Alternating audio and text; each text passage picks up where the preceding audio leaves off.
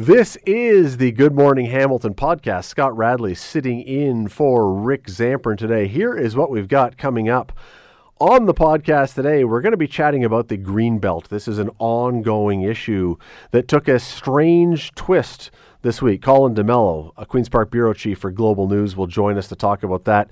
Karl Subban, father of PK, former Hamilton Bulldog, and then lesser known as a Montreal Canadian and Nashville Predator. Uh, he's going to join us. He has been pushing hard to ban the use of athletes in gambling ads. That is happening in Ontario. Ontario is banning that. He'll join us to talk about that. We'll be chatting about shopping locally and the the impact of shopping locally. I think you will be surprised that many people have been, as I say, Colin D'Mello about the green belt. We're going to chat about Sussex Drive, 24 Sussex Drive. What should we do with the dilapidated, falling down, falling apart home of prime ministers? Rocky Horror Picture Show celebrating 50 years. We'll get into that, and we will set you up for winter with the people behind the old Farmer's Almanac telling us what to expect. It's all coming up. Stay with us. This is the Good Morning Hamilton podcast on 900 CHML. The Greenbelt has been an ongoing story for the last number of weeks with the Ford government. I mean, it's been going on for longer than that, but it has especially, of course, accelerated and become amplified since the Auditor General's report a week ago, a week and a half, two weeks ago. And uh, there seems to be something every day just about now on this story. Well, yesterday we learned of a situation where now the Ford government is talking about reverting part of the green belt back to the green belt, but it's because of a certain thing. It's not just because it's Greenbelt. I want to bring in Colin D'Mello. Uh, he is the Queen's Park Bureau Chief for Global News. Joins us now. Colin, how are you this morning?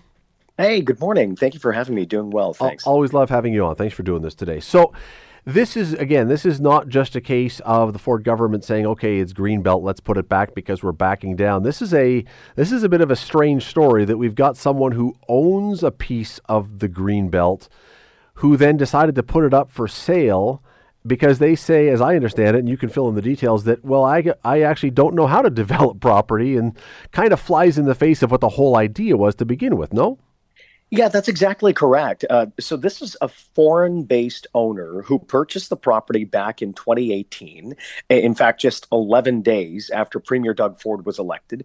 And when they purchased the property for $15.8 million back then, the intent was just to you know, hang on to it as an investment and see where the property goes, not knowing exactly you know what the government was going to do with it in about uh, uh, six years' time. Now that the property has increased in value significantly because it's been removed from the green belt. These owners have a new task. They've been tasked by the Ford government to build homes on this land. But they say they're not developers. They don't know how to develop. And so they're they're trying to find a developer partner that would actually develop the land um, and, and, put, you know, whether it's um, townhouses or condos or single family homes, they want to partner with uh, a developer. But in doing so, the, the owners of this land say now they need to know how much the land is actually valued at. And they say doing kind of a land assessment, it, it won't actually give them a, a, good view because it looks backwards, not forwards. And obviously, the, the picture, the landscape has significantly changed. So they're, they decided to put the land up for sale they're they don't have an asking price, but they're putting the land up for sale so that they can see what the bids come in at. So then they have an idea of what the land is valued. And then they claim they'd be able to use that valuation in any deal that they kind of come up with with the developer. So they know what their what their share, what they, what you know their investment of the land is and how that investment is going to grow. The Ford government saw it completely differently. Uh, they saw it as, uh, you know, a, a landowner trying to make a quick buck, a quick sale off of this property that's now been kind of removed from the green belt. And they said if this sale goes through, they would revert the lands back to the green belt. So that's the threat from the Ford government. But it's really unclear as to exactly what's going on here because the landowners say this is a big misunderstanding. The government seems to have kind of reacted to uh, the sale listing and not actually the sale itself because the bids haven't even come in yet. Mm. Uh, all told, it's a it's a it's a very messy situation, and, and we're still trying to get to the bottom of exactly how the government is communicating with these landowners because ostensibly, if this entire deal to remove lands from the greenbelt had to do with building homes, how did you pick a landowner that has no idea how to actually develop it and has no ties or connections to the development community. It's another head scratcher on top of a lot of kind of curious decisions related to the Greenbelt. It is because when I first heard this story, my reaction from a very brief outline of it was okay the, the the the landowners are the villains in this story i i'm are they? I'm not sure now if the landowners are villains in this story. Because if they were, if they were people who had just snatched up really quickly, knowing what was going to go on, and then are flipping it, knowing what's happened, I, yeah, okay, you could you could point paint them as the villains. I just I'm not sure if I see it that way now. I, I, truthfully, I'm not sure either. I mean, we haven't had direct communication with the owners of the land. One of them, I believe, um, comes from China. Another one is based somewhere in Richmond Hill um, you know, they they kind of formed a joint company, um, a, a, numbered company in 2018 to purchase this land, and and they say they were just sitting on it as an investment. Now, we we know through the Auditor General's report that there were preferred pieces of land that were removed from the greenbelt. We don't know the exact process for this particular piece of land, how it came to the attention of the Ford government, why they decided to remove it. If you take a look at the land, it actually is um, you know, quite a valuable piece of real estate. It's it's by Kingston Road and the 401. It's kind of like nestled right beside the 401. It's close to a casino, uh, a number of shops, uh, you know, from Walmart's to Costco's, hospital, everything. It's a very centrally located uh, facility, and it's close to a GO train station as well. So you could understand why the government would want to target these pieces, this specific property, but you know, it is still kind of unclear how the government has been communicating uh, with these developers because these these uh, sorry the, the landowners because the landowners would have told the government look we don't know how to develop these lands and we're just trying to figure out how to enter a partnership with a developer so that they can kind of give us their proposals for what they would do with the land and and then build on that land. Um, Right, Th- because Colin, a there's a lot of question here, and we've asked the premier's office, how exactly are you communicating with these landowners? And secondly, d- did the government enter into any contracts with these landowners to say, you know, thou must develop X number of homes on these properties? Or is the government just banking on a promise here from these uh, landowners? That too is unclear. Because if they entered into a contract and they try to revert the lands back into the greenbelt, you can very quickly see how this is going to get uh, very messy for the Ford government. Yeah, and, and look, the idea of someone buying land as an investment is hardly rare. There's tons of people who are not necessarily billionaires who own a piece of land up on a lake somewhere or wherever else, and they're just waiting for someone to come and waiting for the property to rise. And again, it, it's it's a little confusing about what's going on. Is this though? We got we got a minute left here. Is this? Is this the? There's been a lot of pressure now on the Ford government about the green belt and a lot of blowback. Is, is this an opportunity for the government to find a spot and be able to start backtracking a little bit without losing face? Because hey, we're going to take this back to the green belt, but we don't have to look like we're admitting that we did anything wrong. We can have the other person look like they did something wrong. I, I, think you hit the nail on the head. I mean, the premier recently has has ramped up his rhetoric aimed at developers saying if you don't do X, Y, and Z by these dates, by 2025, if there's no building shovels in the ground, he'll revert the lands back into the green belt. So it's a good way for the premier to kind of make himself look like suddenly the hero of the situation.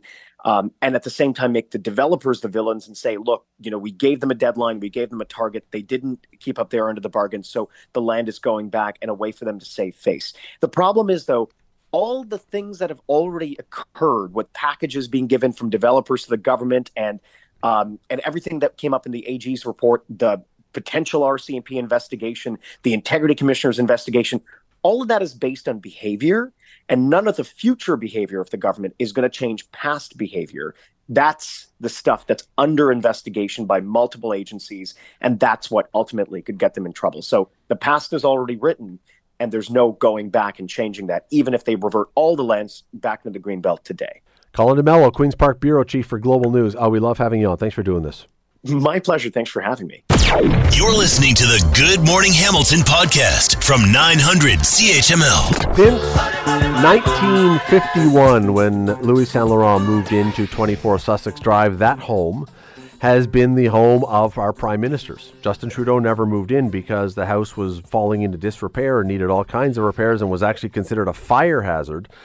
And that's now brought us to today because there is great debate about whether 24 Sussex Drive should remain the home of Prime Minister, should be fixed up at the cost of tens of millions of dollars, or if it should be knocked down or whatever, and the Prime Minister should be moved somewhere else. What do we do with a historic landmark like this? I, I just I can't imagine this discussion could ever be held about something like 10 Downing Street. You would fix it or the White House. You would fix it. But what about 24 Sussex Drive? Katherine Spencer-Ross is the president of Heritage Ottawa. She joins us now. Thank you for your time today. Appreciate you jumping in. My pleasure to be with you. Where do you stand on this one? Because this is, uh, it would be costly for sure to do this. By all accounts, it would be 40 million, 50 something in there. But it's also historic. What, what do we do with this? Uh, well, Heritage Ottawa has for years been advocating for the uh, future of 24 Sussex to be completely separate from the uh, suitable residence for the Prime Minister.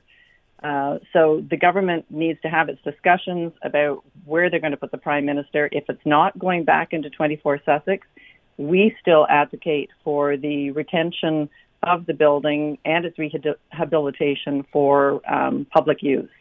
The the discussion always becomes difficult with things like this because no government wants to be seen as directing tens of millions of dollars to its own party and to its own leader, which is inevitably what has to happen. So, does this then become paralysis that no one will do anything, so it just sits there? Well, I mean, I think one of the problems is that people forget, and I would say government forgets as well, um, that the House and the property is for the office of the prime minister. It's not for an individual prime minister. It's not for a party. It's for the office of prime minister, and that's a Canadian function. Mm. So there's no reason why any government should be afraid of spending money on it. There, you know, the government is now talking about finding a suitable uh, venue for another building. So they're proposing to build something. Somebody is going to be paying the money. I mean, face, face it, as you mentioned, you know, there are places like 10 Downing Street. Um, they would fix up the building. Um, in our case, if 24 Sussex is not suitable, something still has to be found to house the Prime Minister. That's a fact. You can't have the Prime Minister not in a, a, a proper residence. You can't have him not having proper office space if they choose to combine them. It's uh, it's a it's it's part of the office. It has nothing to do with the individual. Do, do you think that most Canadians, I think most Canadians know the name 24 Sussex Drive. I'd be surprised if the majority, the vast majority, didn't know that address. But do you think most Canadians have ever been, could care less about it, could identify it in a picture? Do, you, do it's, it's not as recognizable, I don't think, as some of the ones we just mentioned. Does that make it less likely that Canadians would want to spend the money to save it because they don't necessarily know much about it? I think that I think you're absolutely right there. Um, yes, it is a very known address. I don't think um, nine out of ten Canadians would be able to pick it out of a lineup. Hmm. Um, but it is its associative values that are the important part. I mean, the the, the house was built in 1868. Um, there were three lum- successive lumber barons and uh, who lived in the house, um, and in fact, they were all members of parliament at one time or another. And then when it was expropriated by the federal government and Louis Saint moved in in, in 1951, um, it has been it has housed successive prime ministers. The only ones that have not lived in there were Kim Campbell for the short time she was prime minister, and of course Justin Trudeau, who chose not to move in there because it was deemed not safe for his family. And so it has these long-standing um, associative values, it has a history. So, regardless of what the future for the building is in terms of the prime minister, it still should be retained and rehabilitated as a um, a building that has importance to Canada.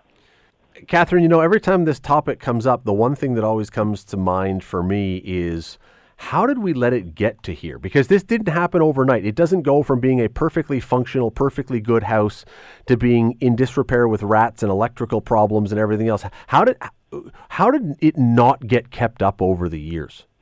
I think it's exactly what you said at the beginning. No government wanted to take responsibility for fixing the building. But you and I both know that if we let our own houses go like that, we would have to move out too. So it's it's a problem, and the the National Capital Commission is responsible for the upkeep of these uh, these official residences, and this is just one of them. Mm. The, is- uh, the but the National Capital Commission has to get its money from the government. And if the government doesn't cough up the funds, then the work can't be done and it becomes a vicious cycle. And of course, then the costs keep going up and people say, oh, it's way too much to fix. It's the same thing. If you don't replace your furnace, you're going to have to do it sometime and you're going to be paying more because it was cheaper before. Uh, okay, we got a, a, just a few seconds here, but an example that comes to mind is, um, and I know it's not a great comparison, so bear with me. But in Toronto, Casa Loma was built. It uh, the owner couldn't keep it going, so it basically went into the hands of a charity which did the work to fix it up and then could use it as a museum.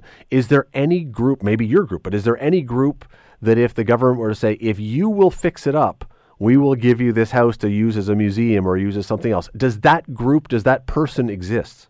I'm not sure the person exists, but I suspect that um, there would be a move to retain the building. Um, I would hope there would be a move, and there are many people to bring into the conversation. Um, but I, I and Heritage Ottawa, we feel that it's very important that the building stay in public hands um, rather than um, going to, um, you know, somebody who has tons of money wants to move in there to live in a, in the house um, but in public hands. And I think we need to talk to anybody who has any relationship with the building, and that includes the Algonquins, because of course the uh, property on which the uh, building sits is Algonquin territory. So there are lots of opportunities. We just need a little bit of imagination, a lot of money, but it's all doable.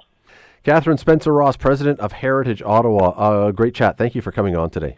Thank you. You're listening to the Good Morning Hamilton podcast from 900 CHML. How much money stays local when you shop at a large retailer with a physical location, Walmart or something like that? How much out of every dollar, how much stays in the local city when you shop at Walmart or somewhere like that? Just think about a number. Lock a number into your head because I don't think you're going to be right. Probably, at least the people who were asked this didn't seem to know the answer very well. Let me bring on Ryan Mallough. He's the Vice President of Legislative Affairs for Ontario in the Canadian Federation of Independent Business. Ryan, how are you this morning? Good morning. I'm doing well. Excellent. So, uh, Angus Reid asked people this question, and the average person, or the, the common answer, was 37 cents. Of every dollar spent at one of these big Walmarts or whatever else, big national, international corporations, 37 cents stays in the local market. What is the real number? The real number is only 11 cents. People really overvalue multinationals. And uh, same question how much money if you go shop at a local store? So, not a big box store, but a local ma and pa store. Uh, how much of that stays local? So, people think 38 cents. The actual answer is 66, undervaluing small businesses by about the same amount. So why is this? Why, why are we and truthfully, if you had asked me that question, I don't have any idea what answer I would have given, but I would not have said 11 and 66. I'm, I'm quite confident. So why why is this so why are we so off on our understanding of this?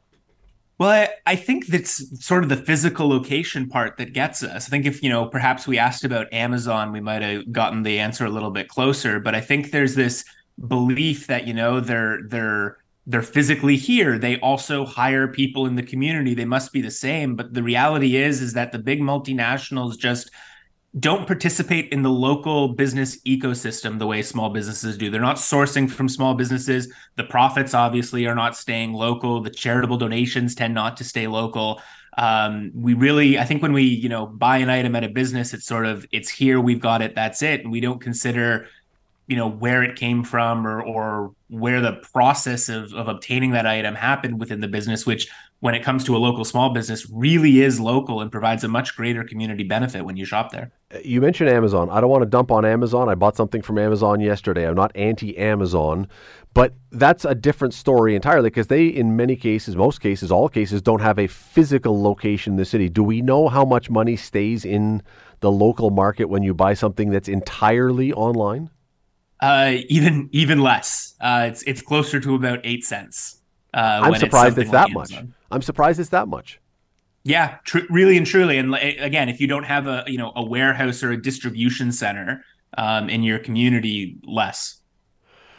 Okay, so that being said, and, and I, I, while I said before that I don't know what answer I would have given, and people listening, I don't know what number they had locked in their heads, so they can tell whether they were close or not. But why is this again i said why are we so confused about this but we surely know we surely understand that more would stay here if it's a local store. So why do we not then by default go and buy there?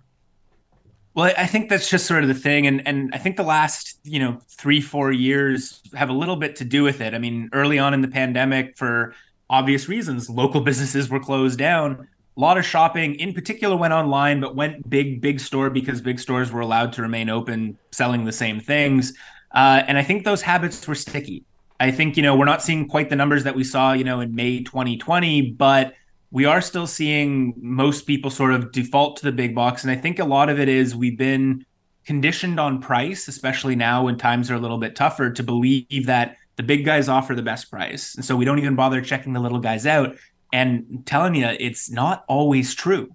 Um, you, you, go into a small business, you'll find that sometimes they are as competitive, if not more competitive, uh, than the big guys. But there's just that mentality that we can't really seem to get past that says, you know, the bigger guys offer the better price, and so that's that's where we're going to shop. That's what uh, dictates our pattern. I, I, agree with you wholeheartedly that that's not always the case, but uh, we do have to admit, I think, that it often is the case, and that I think probably becomes one of the big challenges. Things are tough for people, and I have to make a decision in some cases. Do I want to support the local business and maybe get better service?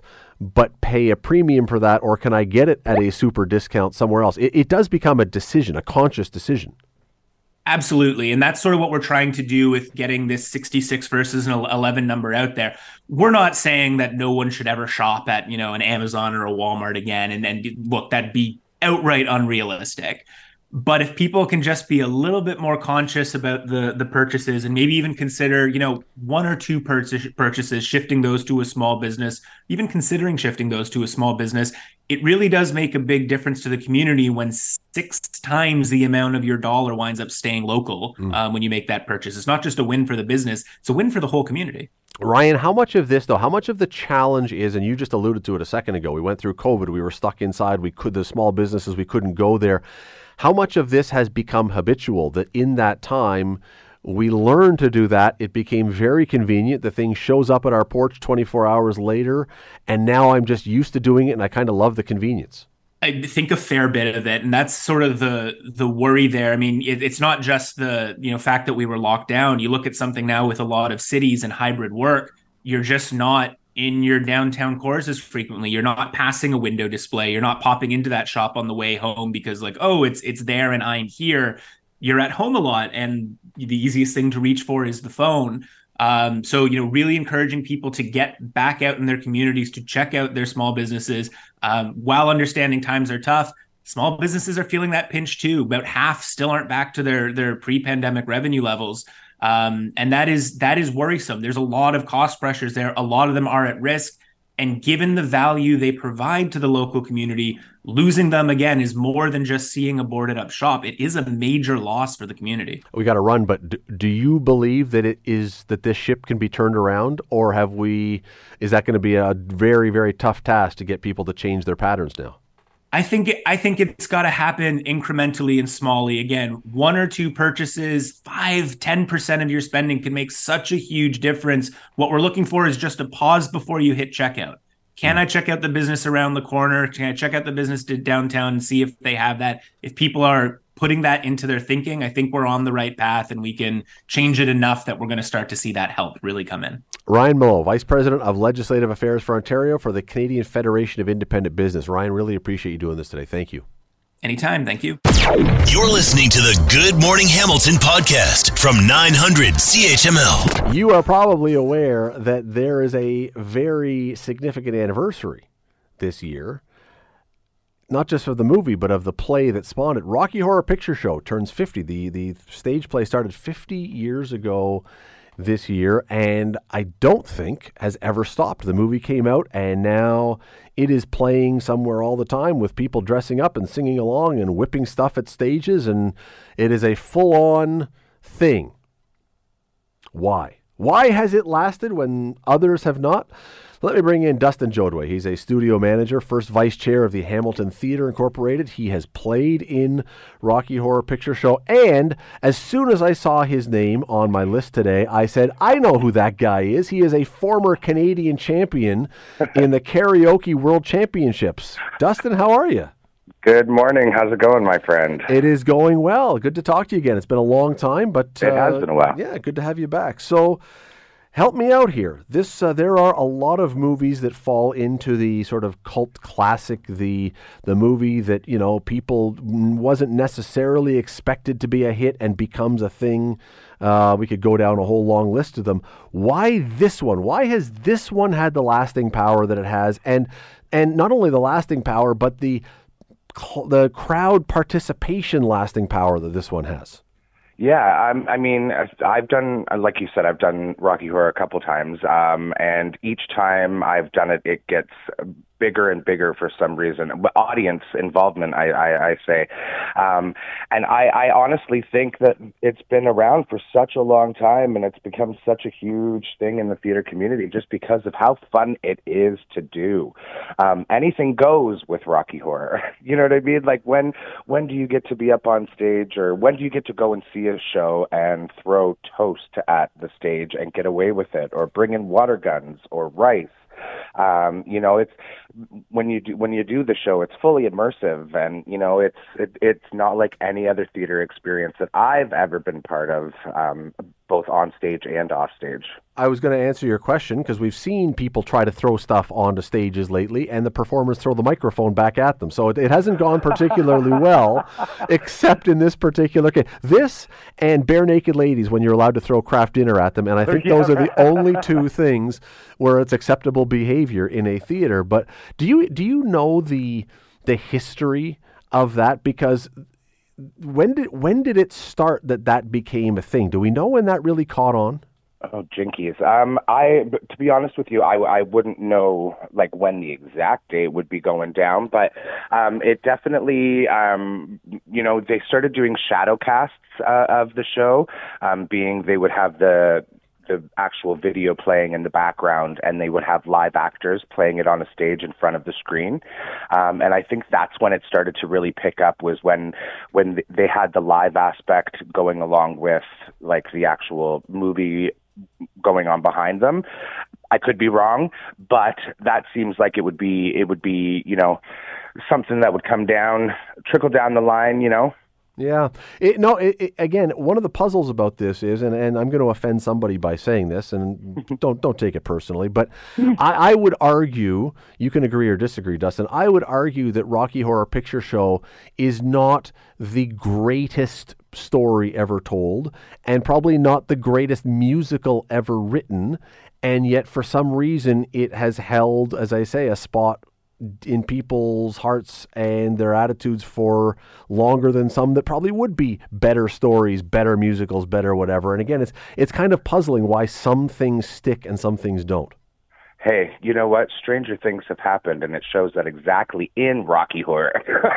yeah, there, there. Stranger things will happen. Stranger things can happen, and as long as you go for the ride, you're obviously going to have a good time one of the one of the things though that this has done, and you've touched on it a little bit here, is the participation. We've seen. I, I think Rocky Horror has. It took a while, but there's a lot of uh, theaters and others that have said, "Well, wait a second. If this can work for Rocky Horror Picture Show." we can do this elsewhere. I know now that there are Sound of Music sing-alongs where people come and get completely dressed up, and you come as Mm-hmm. whatever, or or Grease. We just played Grease a few minutes ago here on the show. We were playing some of the music, or whatever. It, it seems that this has, and I think it directly goes back to this. I think it's, hey, wait, if it works for this, why can't it work for X, Y, or Z? Yeah, I, and you know what? People do try and do these sing along song, these sing along things, and um, for a lot of different shows. I don't know personally if they ever go as well as as the Rocky Horror always does. Um, I've, to be honest with you, I, I guess I'm a terrible theater kid, and I've never been to one of these sing-alongs uh, other than the shadow cast of Rocky Horror because that's the only one that really, really, I was going to say sings to me. Um, that's Well, the that only one that really interests me in going to, to, to see it live like that, you know? Uh, well, I'll, I'll tell you one of the funny stories that I heard uh, recently, and I can't remember if it was here in town or Toronto, but uh, the spin off kind of idea for this, Sound of Music, people were all of a sudden seeing a whole bunch of people dressed as Nazis walking on the streets and Oh, had no goodness. idea what was going on. Well, they were dressed up as uh, Rolf from Sound of Music. And, Yeah. uh, but you know what? That should probably come with a warning of some kind outside. You may see people dressed as a Nazi. It's not white supremacy taking over the streets, it's a character. But I, I, I would guess, though, the same thing. People walk into a theater dressed as some of the characters in Rocky Horror Picture Show, you might get a sideways glance. Or maybe not so know, much today, but once upon a time. I think I'd rather see a dude walking in in fishnets and a corset than walking in looking like a Nazi. Uh, more than likely. well, more than likely, but either way, I say, you know, maybe times have changed a bit, but once upon a time, I think you may have got a little bit of an odd look if that was the case. Uh, 50 Yeah. years of Rocky Horror Picture Show, uh, the play, um, the movie, everything else, and I have no doubt that. Over the next little while, we'll see lots of different things to do with this. Uh, Dustin Jodway, a champion karaoke singer, but that's not all, um, obviously. Dustin, appreciate you jumping on again. Thanks for doing this. Thanks so much. Have a great day. You too. Good chatting with you again. You're listening to the Good Morning Hamilton podcast from 900 CHML. a while back, uh, we had our next guest on the show because at the time there was a lot of concern brewing about gambling ads on television, especially sports gambling ads with professional athletes as the front people. And, you know, if you've watched any sports on TV in the last year or so, uh, there's no doubt you've seen gambling ads. They are everywhere. You, you cannot escape them they're legal. But should athletes, role models, be the ones who are fronting it and in, critics say encouraging younger people, especially, to get involved? Well, as I say, my next guest was one of the leading voices calling for this to stop. Looks like he may have got his wish. Ontario announced yesterday the province is going to ban the use of athletes in advertising for online gambling beginning in February of 2024. Karl Subban is the father of three NHLers, including best known around here because he used to play for the Hamilton Bulldogs, PK Subban.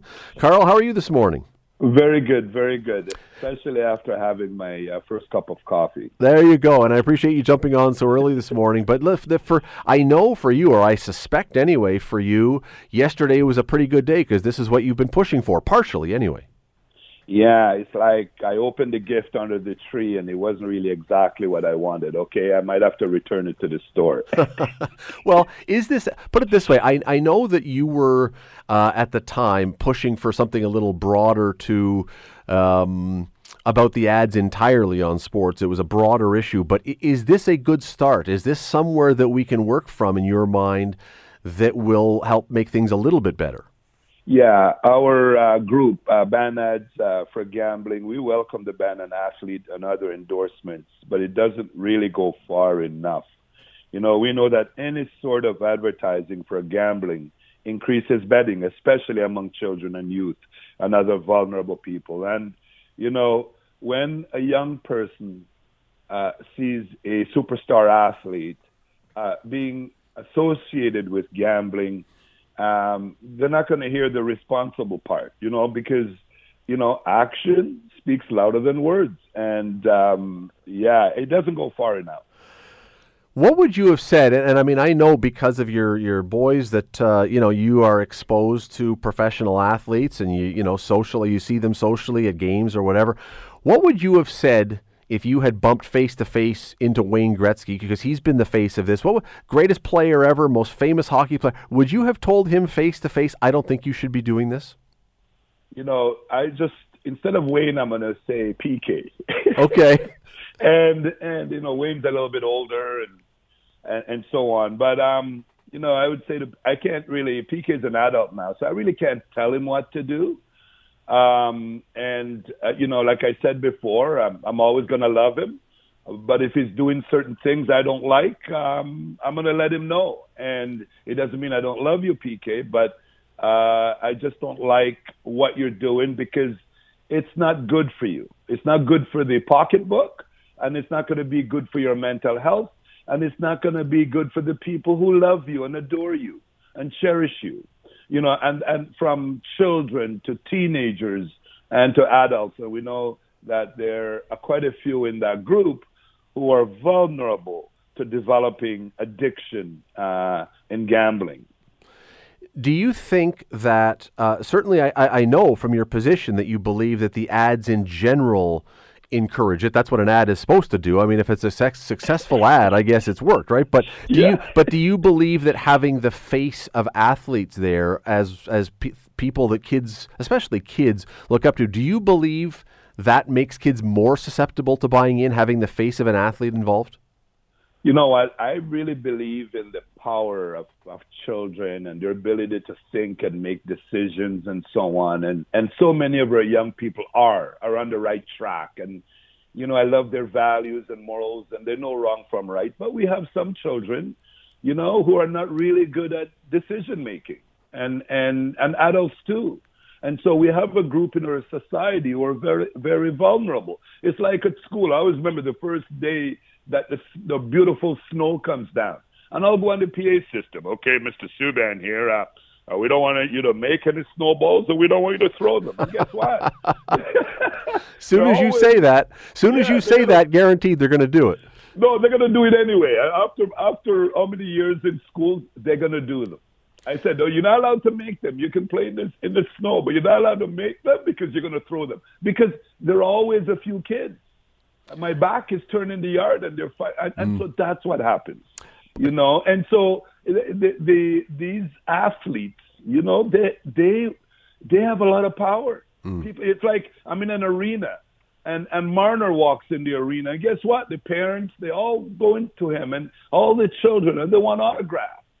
So when they see him, if they uh, Marner's not, a, you know, I'm not going to say he's in these ads and so on, but we just don't want these athletes using their power in in that way. It's like it's like they're taking advantage of a vulnerable vulnerable group of people, and I think those superstar athletes who are in it, they're using their success the wrong way. You know what? It's when you use what you're doing, uh, what you have, uh, uh, what we attribute your success uh, to, and you're using it in the wrong way. And I think it's the wrong way. I can say that. If you're encouraging people to gamble. I think you're using your power and your success in ways that are not helpful uh, to to some people in our society. Karl, we appreciate the time today. Always good to have a Subban touching base in Hamilton. We uh, we, we think of PK fondly when uh, when we think of the Hamilton Bulldogs. Appreciate you doing this. Thank you. Yeah, no, thank you. And I remember his first year in Hamilton. I'll uh, never uh, I'll never forget it. What a great year it was. And thanks to all the people in Hamilton. Have a great day. You too, Karl. Have another cup of coffee. Have a great day. I need a couple more. Thank you. You're listening to the Good Morning Hamilton podcast from 900 CHML. Winter is coming, and what is it going to bring? Well, many people turn to the old Farmer's Almanac to find out what is going to be coming along. We are going to do the exact same thing. Carol Connare is editor of the Old Farmer's Almanac, who joins us now. Carol, good morning. How are you? Good morning. How are you, Scott? I am terrific. Thanks for uh, thanks for coming on and spawning. Uh, that music that is already making us feel like we're f- skipping ahead three months, but okay. Um, yeah, that hurt. It hurt somewhere it, in my. It does. It does hurt a little bit. It does. But okay, so Old Farmer's Almanac always comes out with weather, well, I don't know if you call it predictions or anticipations or look forward or whatever you wish to use, but. Uh, I will leave it to you to be the weather woman right now. Um, what here in southern Ontario should we expect for the coming winter?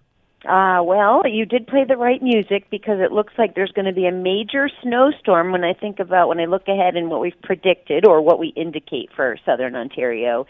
Um, December 22nd to 25th looks like quite a, a good snowstorm coming your way. And then you can anticipate some bitter cold the first half of February. Overall, the winter's going to be colder and with greater precipitation and snow, and that's typical of an El Nino year. And then a cooler, wetter spring is also what we're calling for looking ahead. I am amazed that you're that specific. How are you able to say December 22 to 25th? How can we be that specific about when we're going to have a storm? Well, that's a good question. And of course, you know, we've only been at it since 1792. so, you know, we um you know there's always there's we do say there's always lore and luck but the the truth is is that it's always been about three sciences. Even our founder robert b. Thomas he used the same sciences. It's meteorology which is of course the study of the weather climatology but how climate affects the weather specifically and then sun science which is what we apply when we look at the the uh, pattern of the sunspot activity, and that affects our weather. And so, you know, they're the same sciences, but they've come a long way, and the data is like incredible. It's mountains and mountains of data. So essentially, we employ um, a blend, a secret formula of those of those sciences, if you will, and and we can look at you know the same pattern in a year seven, say, of the sun cycle, and what's and then really anticipate, as you say, down to the day, what what typically would happen in that cycle. Because I'm as I'm listening to you, and okay, so you're bringing in science because I think, and, and, you know, this is not meant to uh, to be offensive to you, but I think a lot of people they see the cover of the book, it's an old looking cover, and they think, oh, this is. You know, someone outside with a divining rod and some uh, whatever else who's you know coming up with something. You, you, this is not all just like licking your finger and sticking it in the air and saying, "Oh, snow is coming." There's more to it than that there's a lot more to it than that. But yet we also know, you know, the natural world tells us a lot about the cycles that affect us all, you know. So um there's always some of that because we have that history, but it really is it really is in fact science. And as we all know, getting you know, the kind of data that we can pull together is, is pretty fascinating. And that makes our predictions even stronger because again we can look at really specific patterns that have occurred when these same you know, when these same conditions are there, this sunspot activity with this type of El Nino activity, um, and then, of course, the weather patterns that we're all seeing that are kind of extreme, shall we say. When, and I'm going to say when, not if, when you are correct on this one, Mm-hmm. Is there a big celebration in the office that look at that we nailed it look at that we got we got it exactly right or or is it you know a little more yeah, of course we got it right why are they even questioning that uh, you know, it's a good question. So um, we, in fact, on July 27th, had a tornado touchdown uh, in our town in Dublin, New Hampshire, where okay. we're headquartered. And um, so after we you know, shuttled back from the basement because it, it touched down around us. Luckily, no one was hurt. There was a lot of tree damage, and and they no one got a picture of it because we were all hopefully in safety. But you know, the the um, people who do these things come out and they said yes, indeed, it was a tornado. And so, but when we we rose from the basement and had full light, we checked we checked to see what we had predicted, and we predicted thunderstorms, so very severe. so we were like, yay! But you know, also yay that no one got hurt by the by the tornado. Absolutely, but no, that is uh, see, it's uh, everyone likes it when they predict it right. I, you know, we'll we will see, but we're going to make a note of this one because we are expecting, according to the Old Farmer's Almanac, we are expecting very cold winter, uh, snowy winter. Uh, you just heard from Carol, December 22 to 25. Stock up on supplies because you're going to be snowed in. You're not going to be able to get out of your house or traverse your streets. We'll see. And you know what, yeah, Carol? Great. When when that happens, we're going to call you and have you back on here, and I'll let you gloat. Perfect. Carol, thank you so much for coming on today. Thanks for the time. Thank you, Scott. Okay. Enjoy the rest of summer. Absolutely. Yeah, we're, oh, we're not ready. I hit the button and got rid of her. Oops. Uh, thank you to Carol for coming on. Thanks for listening to the Good Morning Hamilton podcast. You can listen to the show live weekday mornings from 5.30 to 9 on 900 CHML and online at 900CHML.com. The Good Morning Hamilton podcast is available on Apple Podcast, Google Podcast, and wherever you get your favorite podcast. I'm Rick Zamperin. Thanks again for listening. And don't forget to subscribe to the podcast. It's free, so you never miss an episode. And make sure you rate and review.